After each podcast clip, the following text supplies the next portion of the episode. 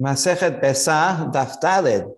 We have some very interesting topics today. One thing that we're going to see is a methodological point that sometimes Tannaitic sources, we'll see a Braita today, uses uh, exaggerated language. And it's a good lesson not to always take every word, every Braita uh, exactly, li- literally, because sometimes the rabbis speak in exaggeration.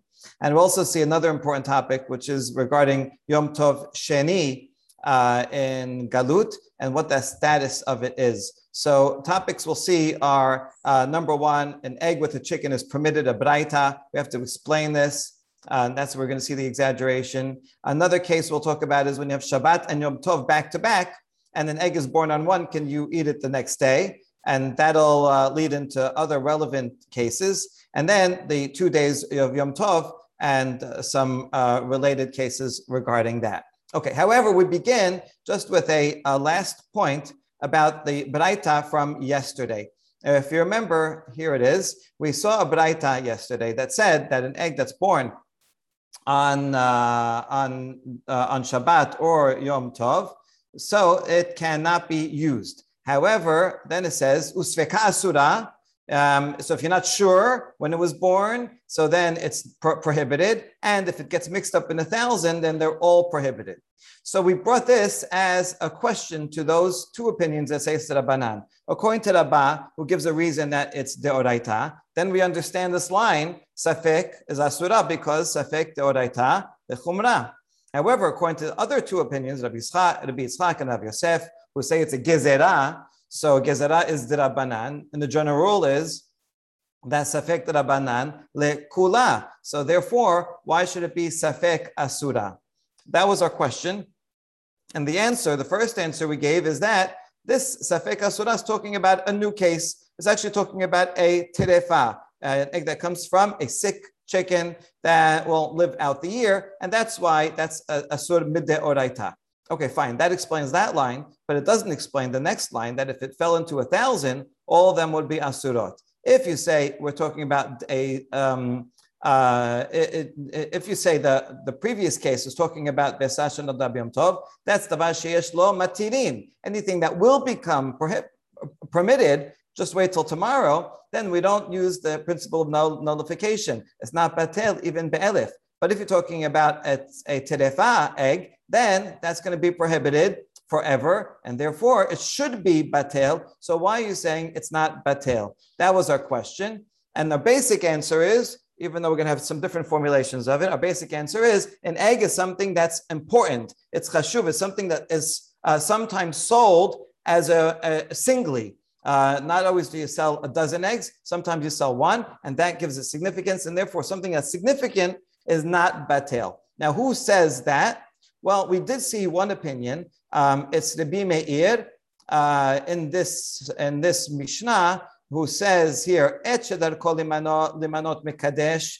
Um, but some say kol. If you read the word kol there, which is what Rabbi Shimon ben Lakish says, then we have a candidate. Rabbi Meir could be the author of that baraita. However, our problem is, what if you have the word etchedar kol limanot, which is what Rabbi Yochanan says? Then who would will you say is the author? of this Mishnah. So we've, we found someone. It's going to be um, the end of the, this Mishnah. We're going to see the opinion of Rabbi Yehoshua, and it could be him. Okay, so um, we just have to read through the Mishnah. It's a pretty simple case, even though the Mishnah is a little bit wordy. And then we'll see his his uh, his opinion. What we're looking for is for Rabbi Yehoshua, who says even something that is sometimes sold singly, called called davar b'minyan, something that is counted, counted out one by one, uh, is um, considered important and not batel. So let's see the case that this Mishnah is talking about. Litran, litra kitziot derasa al pi igul. Litra is the same word. Uh, it comes from Greek. Uh, litra or liter, um, probably the origin of our word liter, but actually it's a weight measurement and is also the origin of what we call a pound. Uh, when we abbreviate a pound, we call it LB, which is actually short for Libra, a version of litra. So litra is literally a pound of dried figs that would be pressed into a circular mold to make a fig cake. That's what we're talking about. And our problem here is that we put some figs in there that are tebel. we didn't take Tiruma Maaser. And we have a lot of them. We have a lot of these fig cakes. And I know I put it on top, the table on top of one of them, but I don't remember which of the vessels I put it on. And or another case, it's really the same case, al pi chabit. I put it on top of a barrel. Um, this table, but I don't know which barrel. I have I have 50, 100 barrels here. Al pi or I put it in a basket on top of a basket, and I don't know which basket. Um, I put the table on, so now I have a problem. So now we're going to have a double machloket, a machloket about a machloket. Rabbi Meir has one version of the following machloket between Rabbi Eliezer and Rabbi Yoshua. Rabbi Meir is later, and he's, he's telling us, reporting about earlier Tanaim. So according to Rabbi Meir, this is all not relevant for uh, what we're looking for because these, these opinions don't answer the question. But he says, according to Rabbi Eliezer, Omer, ro'in et ha'alyon ki'ilu hen pirudot, v'tachtonot ma'alot et ha'alyonot. What we do is we consider the top layer as if it was loose and therefore we, we join together the top layer with all the rest of it. So as long as there is a hundred times for teruma, you need a hundred times um, of kosher uh, fruit to nullify something that is tebel. So if there's a hundred times in the entire barrel or basket, then it will nullify whatever um, fruit I put up, up there that was tebel. And so then that's fine. Even though I know I put it on top, so therefore I shouldn't really consider the rest of it. But figs are only required to bring teruma midra banan. So therefore, the rabbis are lenient with it. Um, and so that's the most lenient opinion. The second opinion, Rabbi Yoshua Omer, im yesham me'a pumin ya'alu, ve'im lav ha'pumin asurin v'ashulaim mutarin. Uh, so no, since I put it on the top, I know it's on the top. So therefore, the only way to nullify it is if I have a hundred barrels and only one of them I put this, this table. So therefore, all 100 barrels together, the top layers of them will nullify the one top that I put it in. So that's the Yoshua. So you really, you know, you know where it is. So therefore, you need 100 tops. Good. That's one version of the machloket of the Bimeir. The Biuda says otherwise. The Biuda Omer. The Bi Eliezer Omer. According to the Biuda, what, what Rabbi Yeshua said before in the other version, Rabbi Yehuda says is now to be Eliezer's opinion. So the same thing, the one that is really the most logical, that I know I put it on the top of one, so I need 100 barrels in order to nullify it. So all tops of the 100. And now here's the thing we've been looking for. Rabbi Yoshua Omer, afilu yesham lo. Even if there are 300 barrels and 300 top mouths of the barrels where I put I put other fig cakes. Nevertheless, it's not nullified. It's never nullified, no matter how many. Uh, it's not nothing happens. Why? Why is Rabbi Yoshua being so strict? Ah, he seems to think that since sometimes I'll sell a cake right as a whole, sometimes I count it out and sell it as a unit. Therefore, each cake is a significant object, and any anything that is even sometimes sold in a, at singly does not become nullified. And now that is useful for us because he could be the author of our baraita that says that eggs, that it's a terefa egg, and so it'll always be asur. Nevertheless, because eggs are sometimes sold singly, it's not batel even in a thousand. That would explain our baraita. Okay, good. Now that we quote this Mishnah, mostly we're just going to quote the end of it, even though it's not relevant.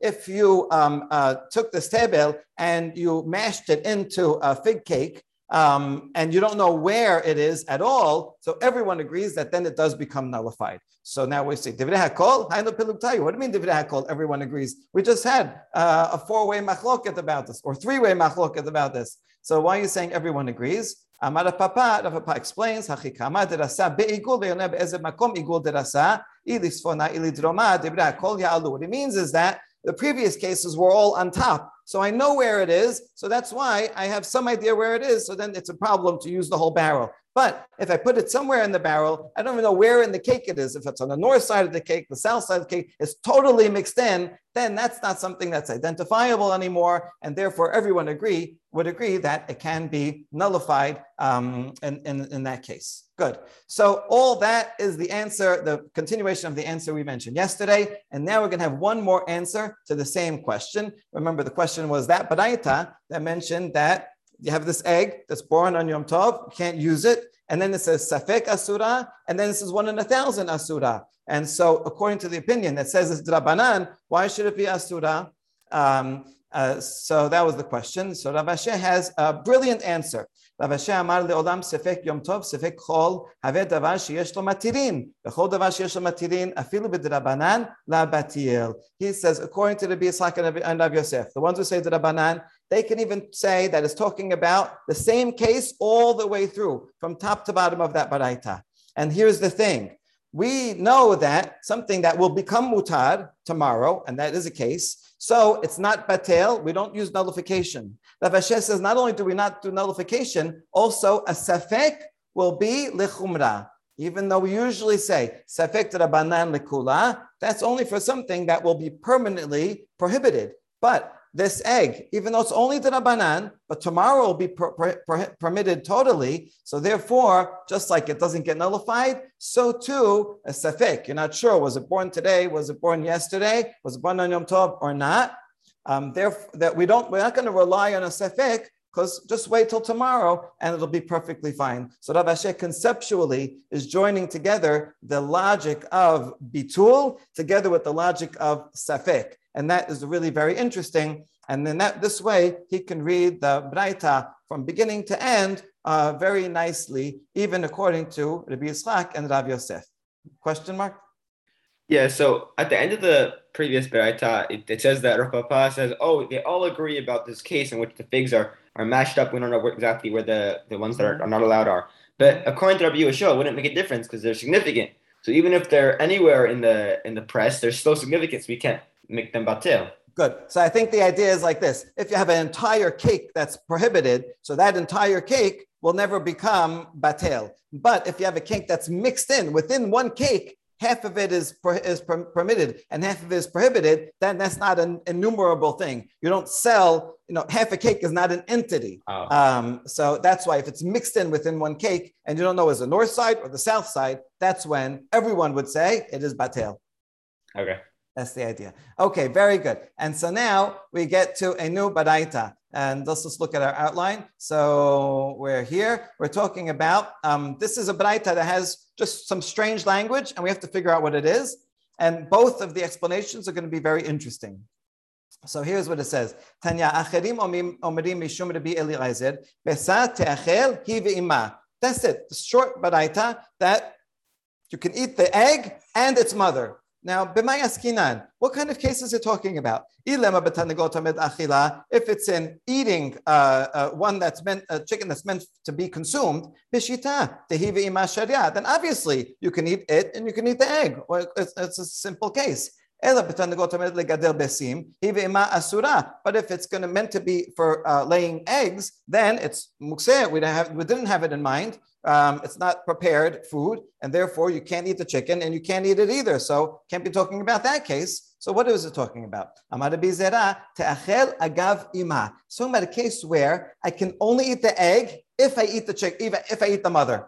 Okay, why would that be? Why would why would there be a case that you can only eat the egg if I decide to eat the mother? Here it is.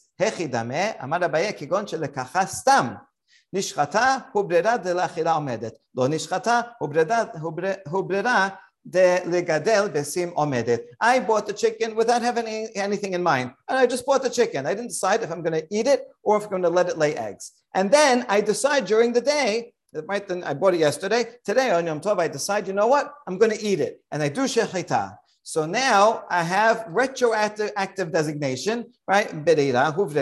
That, that I wanted to eat it. Because I now I decided I wanted to eat it, the chicken becomes an eating chicken, and therefore the egg that was laid is one that was meant for eating. and now it's permitted. So this is an amazing chidush that I can decide on that day, and that will retroactively um, uh, decide what type of chicken it is, and therefore what type of egg it is.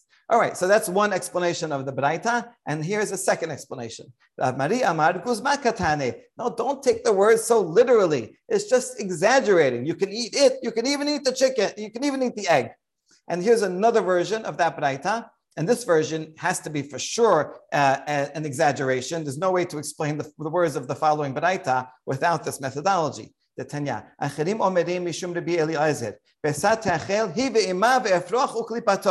You can eat an egg that's born on Yom Tov, it and its mother and the chick and the shell. Okay, so my klipato, what are you talking about? Eat the shell. Ilema klipa mamash, talking about eggshell itself. Kilipa bat. Can anyone eat an eggshell? What are you talking about? Ella efroach bikilipato. Must this is referring to one thing: a chick that's found inside the egg, right? Um, that on Yom Tov, you find you open up, you find a chick in the egg. You can even eat that. Now, is that true? Are you allowed to eat a chick that you find inside an egg? The halacha is no, you can't. In another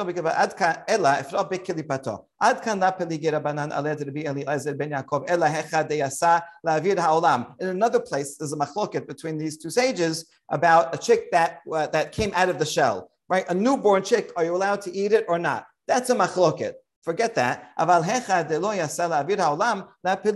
But everyone agrees that an unborn chick you're not allowed to eat, even if you open it up. It's, uh, it's considered a creepy crawly and is not edible. So therefore, we cannot possibly take this baraita literally that you can eat the mother and the egg and even the chick in the in the shell. Right? This is just an exaggeration. Guzma wants to bring home a point that we really, really follow the lenient opinion in this case, but you're not actually going to eat it. So too in our baraita that doesn't mention the, the, the chick and the uh, shell, it's also saying a language of exaggeration. You can eat it, you can eat the egg and its mother. In other words, the whole thing, you can eat it, don't worry. It's not actually giving any extra chidush by saying that also the mother is just a way of um, emphasizing how lenient one can be in such a case. Okay, excellent. So that's uh, that's really fun to see those two interpretations. And now we're going to have a related case. We're going to end up quoting the Baraita that we started with uh, as a proof um, uh, uh, here. So we're talking about Shabbat and Yom Tov that are back to back and an egg is born on the first of the days. Doesn't matter if it's Shabbat Yom Tov or Yom Tov Shabbat. And now you want to eat it on the second day. Uh, and this is a machloket, itmar. Shabbat Yom Tov. Rav Amar Noda Bazeh Asura Bazeh. Rav from Bavel says no prohibited, stringent about it. Rabbi Yochanan Amar Noda Bazeh Mutirit Bazeh. Rabbi Yochanan is born on one day. Now it's the next day. It's a different day, and so it's permitted. So let's try to analyze the opinion of Rav. Why does he say it's no good? Perhaps Rav thinks that it's one long holy day, and therefore it's born. Doesn't even it's born on the first day, and now it's the second day. It's considered like one long period of holiness, and therefore, for whatever reason, you say it's prohibited. Let's say it's uh, mukseh. So then it's going to continue and still be mukseh on the next day. And now, is that the reason? Well, it doesn't make sense. Rav in a different place said the halacha follows some four sages and also to be Eliezer who say that two days in a row are separate kiddushot the, the application there is that if I make an eruv tichumin, I want to go outside the city this, this way. I make it the first day, um, let's say Shabbat. Do I have to make another one for the next day if it's the next day is Yom Tov? And they say, yes, I have to make two of them because they're two separate periods of holiness. And therefore, he thinks they're two separate periods. They're two separate periods, and you should be able to eat it on the second day. So he doesn't think that they're one Kiddusha. So that can't be the reason. אלא הכה בהכנה דרבה כמפלגה. רב יתלה להכנה דרבה ורבי יוחנן let להכנה דרבה. Rather, the reason is that they're arguing about Rabba's opinion that we saw um, in, on the first daf, um, whether you're allowed to prepare from one day to the other. Rav says you're not allowed to prepare. He has this prop, this, this law of Rabbah, and so it's preparing from Shabbat to Yom Tov or Yom Tov to Shabbat. And Rabbi Yochanan says no, there's no problem of preparing. He doesn't have that law. Good. So that makes sense. And we can even uh, verify that this is already a machloket between Tanaim, even before these two Amoraim. Ketanaim, noda b'Shabbat techel b'yom tov. B'yom tov techel b'Shabbat. רבי יהודה אומר, משום רבי אליעזר, עדיין אין מחלוקת שבית שמאי אומרים תאכל, ובית הלל אומרים לא תאכל. So the first Tanna Kama here says, if it was born on Shabbat, you can eat it on Yom Tov. If it was born on Yom Tov, you can eat it the next day on Shabbat. So therefore it's permitted. Well, that would follow uh, the opinion of Rabbi Yochanan. However, um, Rabbi Yehuda says, no, this will be subject to the same machloket. If you follow Bet Hillel, which we follow, and you don't eat it on the first day, you can't eat it on the second day either. So you see that that follow, Rav would follow that opinion, um, that whatever you do on the first day is the same on the second day. Great. Now we have two stories about this actually happening in two different people's homes. Ushpi דרב עדה ברהבה, הבו להנח בסים ביום טוב לשבת. עתה לקמא. So the host of Ada went uh, to someone's house, and the host, who was not as learned as Rav Ada, came and asked the guest about such a case where you had some betzim that were born on Yom Tov, and this question is, can we eat them on Shabbat? So, the host asked the guest, can I roast them today? Today is Yom Tov, so you're allowed to cook. And I want to roast the eggs today that were born today, but I'm not going to eat them today because they're not allowed. So, but we want to eat them tomorrow on Shabbat. That's his question. And so Rav Ada answers, Amar my. Says, what's, what, what, what are you thinking that you would pose the question, assuming that you, you, you think it's allowed? So you must think that we have a general rule. It's a true. We have this rule that whenever you have a machlok between Rav and Rabbi Yochanan, halacha follows Rabbi Yochanan. Rabbi Yochanan here is lenient. So therefore, yeah, it should be allowed to eat it on, on Shabbat. However, you're missing an, a point here. Afilu Rabbi Yochanan la kashareh la. Even Rabbi Yochanan who says you can eat it the next day, he means you can eat it uh, raw. You just swallow the whole, uh, swallow the egg, but you can't cook it. Why? Because on the first day, in this case, the first day is Yom Tov, it's still mukse, you can't move it even. Um, so therefore, how are you going to roast it? Uh, so therefore, um, yes, you can eat it the next day, but only raw. You can't cook it the first day because you can't move it. You can't. Um, uh, you don't have access to it. So even the Yochanan would not permit what you what you're trying to do. And now we have a proof, and this is the Baraita that we read yesterday and that we started today's daf on, and this is a proof for what he said. Uh, sometimes behatanya is a proof, not a question. Achat besa shenoda achat besa tov, and metaltilin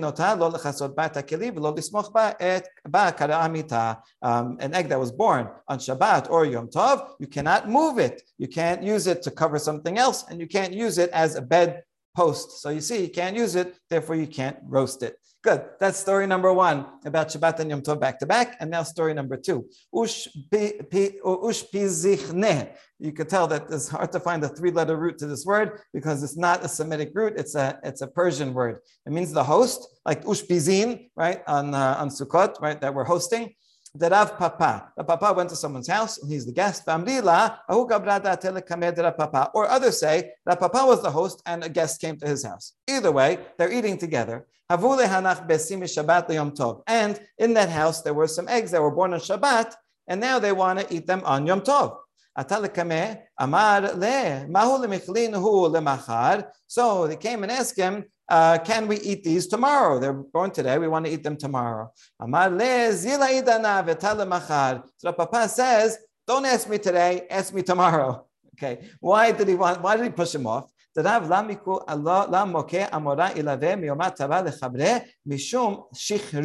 Because Rav Papa followed the same practice as Rav. Rav would not give a public lecture. When you say to, to put an amorah, a, a, an announcer. So whenever a rabbi would give, make an official public lecture, they would have, and then he would, he would speak in a regular voice, and the announcer would speak in a loud voice because there was a lot of people there. Now, anything said in a public lecture, you can take as halacha lema'aseh. So the rabbi had to be totally focused. He can't just say some theory, right? Everybody's listening, and they're going to actually go and do it. So here's the thing they would not give public lectures with announcers when you had one Yom Tov and then the next day is going to be another holy day, right? Two days in a row, because they would drink in between. And you don't want to give a public lecture and teach halacha l'maaseh when one when a person might be drunk, because then you won't remember everything and you'll say things are, that are wrong. So therefore, Papa did the same thing and he said, "Listen, we have two days of a holiday here, and uh, um, you know we're going to be drinking during the during the meal. I, I I drank during the meal. I can't answer you today. Come back tomorrow." And then I'll be in a proper state to give you the answer. Okay, so that's just fun in itself. So he does come back. Um, see, it's a good thing that you came today um, because if otherwise I would have forgotten the following, right? If I if I answered you right away yesterday, I would have given you the wrong answer. I would have said, yes, this general rule, you follow Rabbi Yochanan, and therefore it's permitted. Yochanan is lenient. I would have said that. But I would have forgotten that which I now remember that I'm sober, that there's a, a secondary rule. There are exceptions. That Rava said there are three matters in which we follow Rav, even against Rabbi Yochanan, um, lean for leniency and stringency, and this is one of them.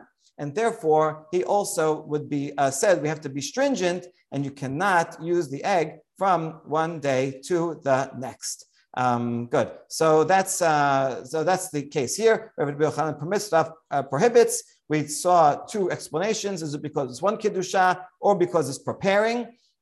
And we said to two stories that both decide the case stringently, although uh, for different reasons. Good. And now we're going to apply the case of an egg being born to wood falling off a tree into an oven. And these are conceptually the same. Wood on a tree cannot be used, right? It's mukseh. Um, on, on uh, it's mukseh. But if it falls off the tree, then, well, now, how about now? Can I use it? It falls into the oven. Well, once it's mukseh at the beginning of the holiday, it's mukseh even now. And so this is similar to an egg that is born on Yom Tov. So we're going to talk about a case in which possibly you would be able to use the wood even though it fell on Yom Tov. So let's see this case. אמר רבי יוחנן, אשים שנשרו מן הדקל בשבת, אסור להסיקן ביום טוב, ואל תשיבני בשר. רבי יוחנן, he's the one that we just saw says it's permitted to use um, an egg from one day to the next. However, he says that if, if, if uh, leaves fell on Shabbat, then, and then now the next day is Yom Tov. So you might think it's the same thing, just like an egg that was born yesterday, I can't eat today. Maybe you would tell me, think that I, I say that branches that fell yesterday on Shabbat can be used today. But he says, no, I would not make that application. They're different. Why? My tama. The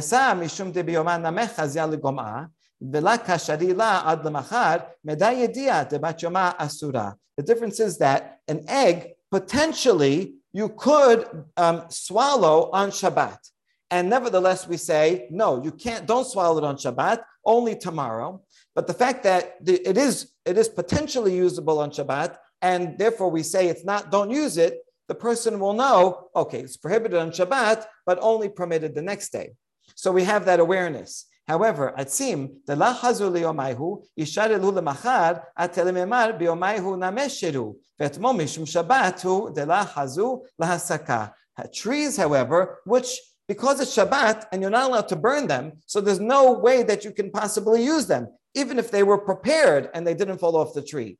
So, therefore, in the case of trees, if we permit it on the second day that's Yom Tov, people will say the only reason we didn't use it yesterday is because it was Shabbat and we can't we can't burn things on Shabbat. But otherwise, it would be permitted. And then they would make a mistake. Let's say it was the other, let's say it was Yom Tov to Yom Tov. And they would say, oh, it fell on Yom Tov. It's permitted to, to burn them even on the first day of Yom Tov. And they won't realize that's prohibited on that day. Whereas an egg, which um, I can use in a, in a prohib- permitted way on Shabbat because I can swallow it, I'm not violating any, violating any melacha. So the fact that I don't use it then therefore I know that it's prohibited on that day, but only permitted the next day.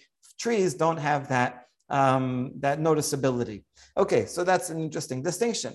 Now, Amada Matna, Esim shenashur min hadekel letoch tanur biyom tov, The following sugya is essential for anyone studying to be a rabbi. This is one of the thing in the standard curriculum because it has to do with nullification. And the question here is, let's say I have a mixture of something permitted and prohibited, but the permitted is not enough to overpower, to nullify the prohibited. Can I add more of the permitted material so that it'll get up to the level of whatever I need to get up to. Let's say, you know, it's uh, one in 60 and uh, this, this mixture is only one in 40. Can I add more on purpose to nullify? Can I nullify on purpose? So this is the primary source for this question. Um, so here's the case. You have trees that fell from a tree, um, uh, uh, branches that fell from a tree right into an oven on Yom Tov. They go right into some kind of big oven or maybe like a fire pit or something or barbecue. So here's what I'm allowed to do according to the Matana. I can go and take more permitted branches, more firewood that I had prepared before, add them to it until there's a majority of prepared firewood, and then I can use the whole thing. That's an amazing thing that I, I can purposely nullify it. So now we're going to ask some questions on this. Wait a second, but then when you're preparing the fire and turning, turning it over and poking it, you're using prohibited trees that also fell. The answer, no, since the majority is permitted, so it all becomes permitted. The, whatever fell from the tree today becomes swallowed up, becomes nullified in the rest. Question.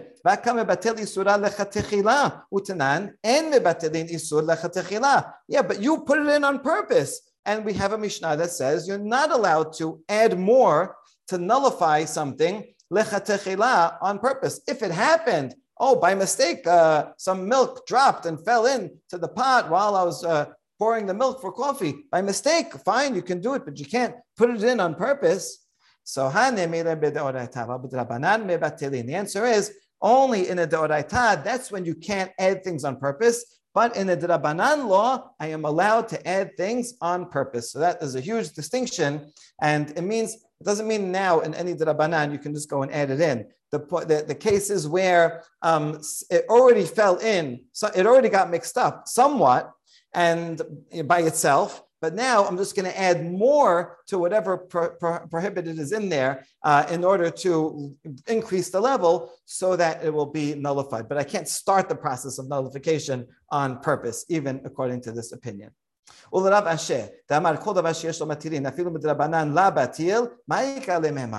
Oh, now we have a good question. Remember Rav Ashi that we brought early on earlier in the daf who said that anything that will be per- permitted later on, tomorrow, even if it's a Rabbanan, we don't use the whole principle of nullification. And in this case, we're talking about trees on Yom Tov. So just wait till tomorrow. And the trees that fell, the branches that fell will be totally permitted.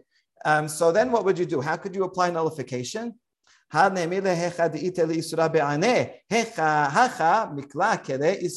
brilliant answer. Rav Ashi's principle uh, only applies when the thing is going to still be around. He was talking about an egg. If I don't eat the egg tomorrow, today, it'll be around tomorrow and it's permitted. Therefore, it never becomes nullified. But the branches, I'm burning them and therefore they're going to just be ashes. They're not going to be a- around tomorrow. So this is not called davar sheyesh lo matirin. This is a davar that's not going to be in, in, existence tomorrow, and therefore it's like something that will does not have matirin. It's prohibited. It's, it's, prohibited now, and I don't only have to think about now because it's not going to exist tomorrow, and therefore it can in fact be nullified. Okay, another brilliant distinction uh, here. Also, um, even though this sugya looks like it's disjointed, it's talking about all different cases. You see that they bring the braita from the beginning, then they bring Rav Ashi from that previous case and apply the same principle here. So really, all these cases are interestingly interweaved um, with each other, just thinking about these fundamental principles as they apply to all these other cases. All right, and now we get to the next and final topic, which is when we have two days of Yom Tov. Then what is the law? We just talked about Yom Tov and Shabbat, but how about Yom Tov back to back in exile? Itema shenei yamim tobim shel galuyot. Rav Amar noda muteret. Even though Rav was machmir on the previous case, in this case it says it's fine. Two days Yom Tov and an egg is born on one day. You can eat it the second day. Amar Noda Asura. But now Rav is the one that says no, it's not, it's not allowed. Let's see why. Lema. So maybe Rav Asi thinks that when the rabbis decided that you have to keep two days of Yom Tov because you're in Galut and you don't know when the new moon is, and so you're not sure is today Pesach or is tomorrow Pesach. Um, so they established uh, you have to celebrate, you have to celebrate, commemorate two days. When they did that, they didn't establish it. There's two ways to think about it. That the first day is Safek, the second day of Safek is Safek, but only one of the days is actually the day. The other way to think about it is that once they said you have to keep two days, it's now one long holiday. It's one period of Kiddusha, and that's integrated, and you don't distinguish between day one and day two. So perhaps he thinks that, that it's all one long period of holiness. That doesn't can't be because Rav Asi he would say Havdalah after the first day of Yom Tov, which is an amazing thing. It means that he really knew that according to the calculated calendar, the first day is the real day. And therefore, you have to, you have to say you have to say Havdalah after the holiday is over. So he would say Havdalah, right? And and and break it apart. And then he would also keep the second day because okay, Safek. But since I really know, um, I'm not gonna I'm not I'm gonna do the first day fully and say Havdalah. So therefore, you see, he treats the two days as separate units as a safek, and since he kind of really knows the first one is the is the real one, he would say havdalah. So then, why did he say that is prohibited on the second day? He should permit it on the second day. Um, so the answer is The truth is Rav was not sure if, if it should be treated like two separate days or like one long day, and therefore he took the stringencies of both. On the one hand, he said, maybe today is the real day, I should say Havdalah. So he would do that. On the other hand, maybe it's one long holy day, and therefore an egg born today, I'm not going to eat tomorrow. So Rav Asi was stringent for both sides. Amar רבי זרע, כבתר דרב עשה מסתברה, דהי דנה ידעינן בקביעה דירחה, וכעבדינן Bizera said, what Rav Asi said, that, that did actually make sense because after all, today we know how to calculate the calendar. And so, therefore, if you would think that it's two separate days out of Safek, in other words, the rabbis just didn't have to institute anything. You just don't know when it is. So keep two days. Now, that means if you're in a time and place where you do know the calendar and you do know when it is, then you wouldn't have to keep the second. And yet, look, look around. Even though we know when the real day is, we still celebrate two days. That means that we should treat them like one long day. When the rabbi said, keep two days, it wasn't simply out of Safek. They established two days as one, as a long, um, as a two day long holiday. Um, and therefore, he agrees, at least with the half of what Abbaseh said, the string that we should be stringent to consider it two days and not eat the egg from one day to the next. Okay, and now another support okay, we have to bring a lot of supports. Apparently, there were uh, some people that didn't you know that wanted to curtail the second day of Yom Tov. Amar kivate terav bistabera um, ditnan. So no, he says um, he's going to follow Rav. He's going to support for Rav, um, the opposite. That no, it's it's considered one day ditnan. Barishona hayu masiin masuot משואות, משקלקלו הכותים התקינו שיהיו שילוחין יוסעים, ואילו בטלו כותים עבדינן חד יומה, ואחד דמתו שילוחין עבדינן חד יומה. So here's how he learns it. There is a Mishnah in Rosh Hashanah that says that they used to have a system um, that worked very, very well. Um, that when the witnesses came to the Beit Din and said, today is, is uh, Rosh Chodesh, so then they would send someone to the top of a mountain. He would wave, um, he would wave a torch. And then the next person on the next mountain would see it and, uh, and wave the torch. And then within just a few minutes, you can go from mountaintop to mountaintop, all the way up to the north and even into Bavel. And you, everyone would know that today is Rosh Chodesh, and then they would, they would know which day is all, for all the holidays, and they could keep only one day. Now, um, that was that are, that was used um, during right during that time. Whenever uh, the messengers did not reach uh, diaspora, they they, they said um, you can use this now.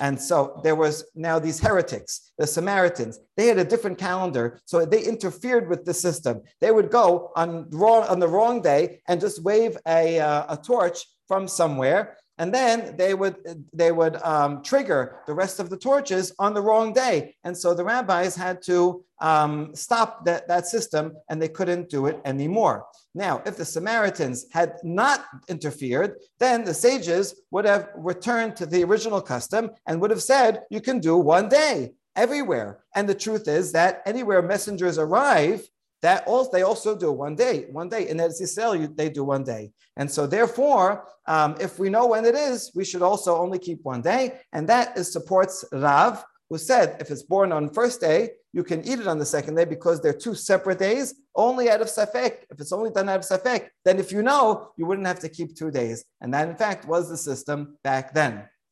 So that's interesting that we have a proof for the other side. Now we have a question. Well, nowadays, right, we do know the calendar. So you just said we bring a support to Rav because, after all, once upon a time when they had a system of communication, they only kept one day. And if the Samaritans had not messed it up, we still would have kept one day. So now we do know the system. Why should we keep two days?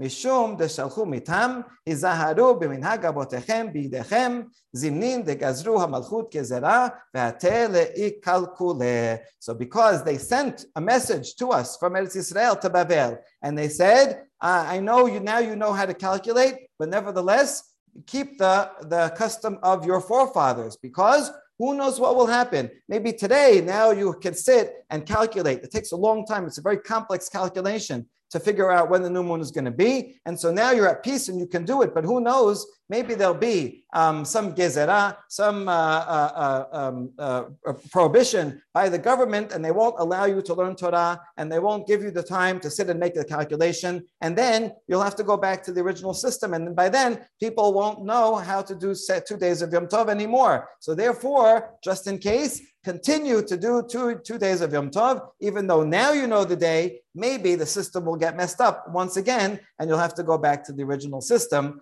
And uh, that is why even today we follow two, we have two days of Yom Tov. So I know you're going to ask, yeah, but today, you know, we don't, we, it's easy to make the calculation. In any case, they could just send a, a WhatsApp message from Israel and say, okay, we decided today. There's really no way we're going to possibly go back to the original problem? So um, that is a good question. Uh, one answer is we need a beit din to undo this because it was now accepted as as a very strong custom and halacha and gezerah, and therefore you would need a beit din to undo it. Right. The point is that they instituted it even though they knew the day uh, back then, and they said you still have to do it. And the other answer is because if you had only one day of Yom Tov, then you wouldn't have two days to go to your parents and your in-laws, and that would cause big fights for the sake of Shalom Bayit. Therefore, we should continue to make two days of Yom Tov. Baruch Adonai le'olam. Amen ve'amen.